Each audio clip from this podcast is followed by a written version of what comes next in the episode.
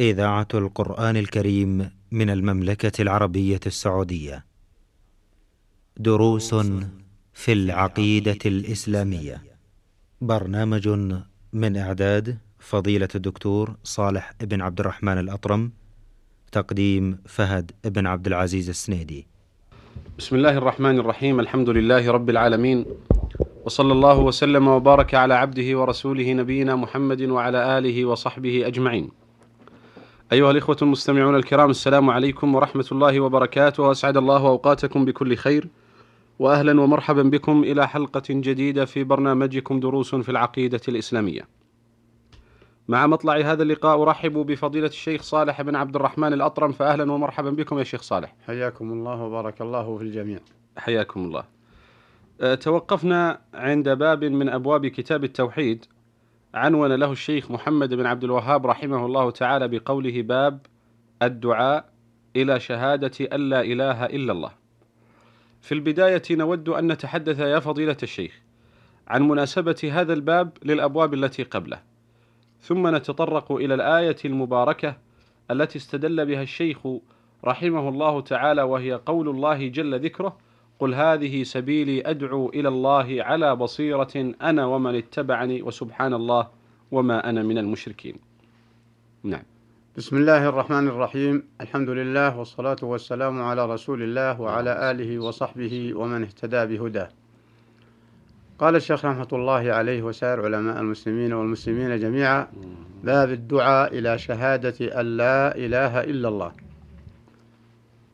لما تكلم في أول باب عن وجوب التوحيد والثاني عن فضله والثالث ثواب من حققه وأنه يدخل الجنة بغير حساب ولا عذاب. أعقبه بضد بالتخويف من ضده وهو الشرك. وهذا هو معنى لا إله إلا الله معنى شهادة لا إله إلا الله. أعقب أعقب هذه الأبواب نعم. بهذا الباب الدعاء إلى شهادة أن لا إله إلا الله ليعلم أن من علم فليدعو نعم. من ثبتت عنده لا إله إلا الله وعرف معناها نفيا وإثباتا نعم.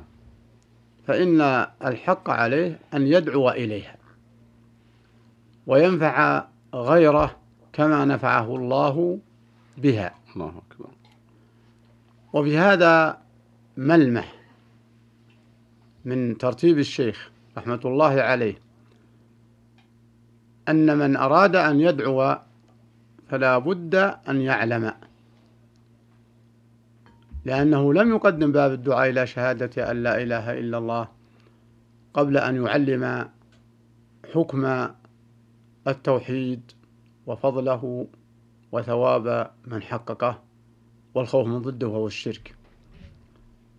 فهذه أكبر دلالة على أن الداعية يعلم ما يدعو إليه قبل أن يدعو وقبل أن يشرع في الدعوة. فهو هذه مناسبة واضحة. نعم. وذكرها شراح هذا الكتاب العظيم. باب الدعاء إلى شهادة أن لا إله إلا الله. نعم. فما علمك الله من التوحيد فإنك تنفع به غيرك وتدعو إليه وهذا واجب من علم أن يعلم. نعم.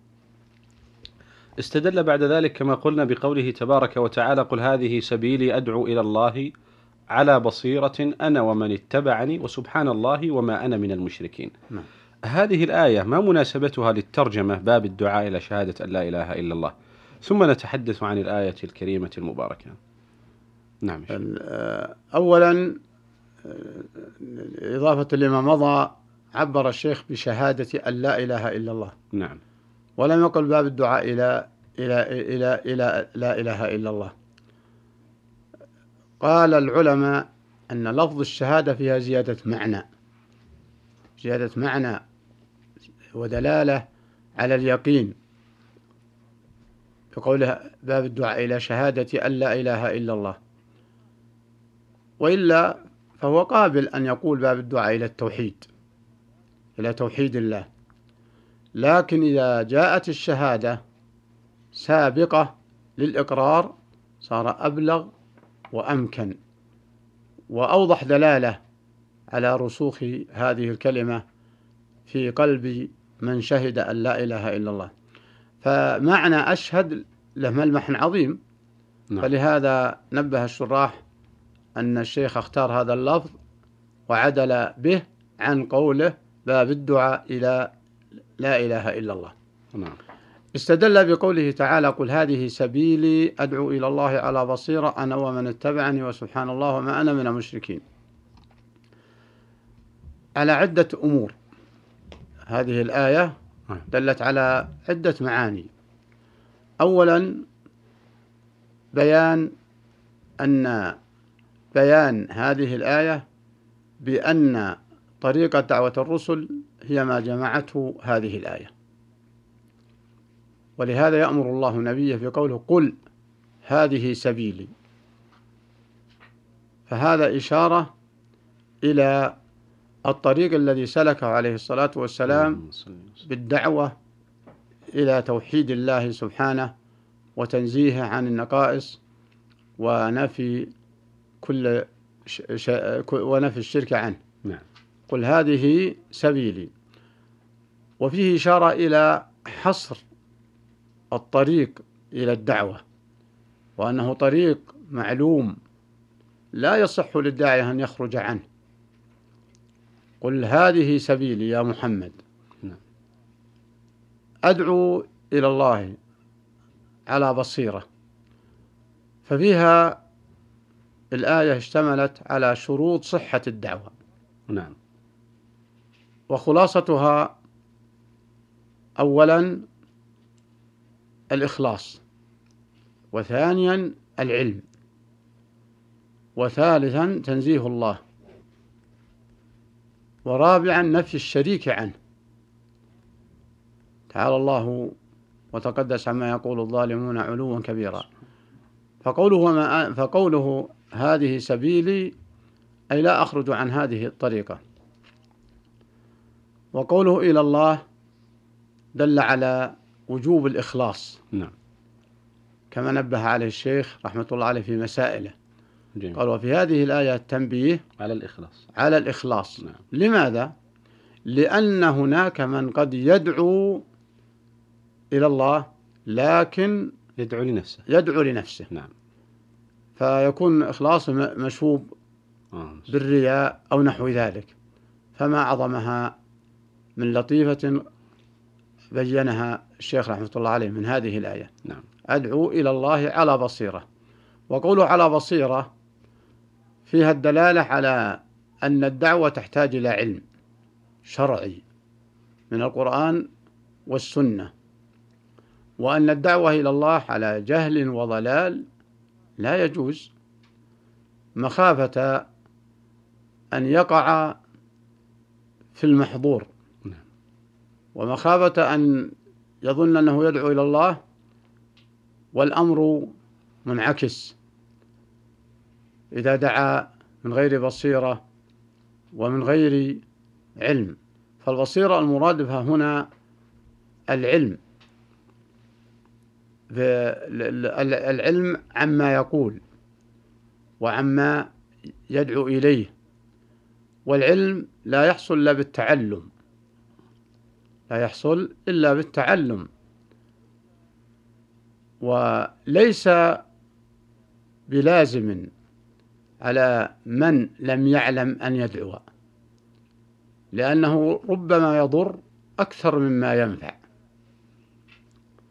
ولا يعتمد بعلمه على مجرد ظنه وتخرصه وإنما علم الشخص يعرفه الإنسان من غيره بالمجالسة والدراسة واستماع من سبقه. نعم. واستماع من من سبقه لا بد من من طريق. ولا يحصل العلم أيضا للدعوة بمجرد قراءة الكتب من دون أن يقرأ على من يد على يد من سبقه. فليس كل يعرف تكييف ما يقرأه قبل أن يعرف أصول القراءة وأصول الأخذ من العلماء. فما أعظمها من من لطيفة نبه عليها الشيخ رحمة الله عليه من قوله على بصيرة. فيه دلالة على أن الدعوة إلى الله تحتاج إلى علم. أنا ومن اتبعني وفي قوله أنا ومن اتبعني دلالة واضحة على أن الداعية إلى الله لا بد أن يسلك طريق الرسول عليه الصلاة والسلام وأن يتبعه ويتبع من تبعه.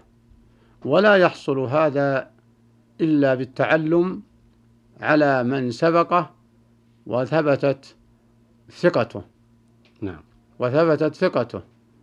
وبهذه المناسبة أحب أن أكرر أن مجرد التعلم من الكتب قبل أن يتصل بمن سبقه أنه قد لا يستطيع أن يتوصل إلى المقصود.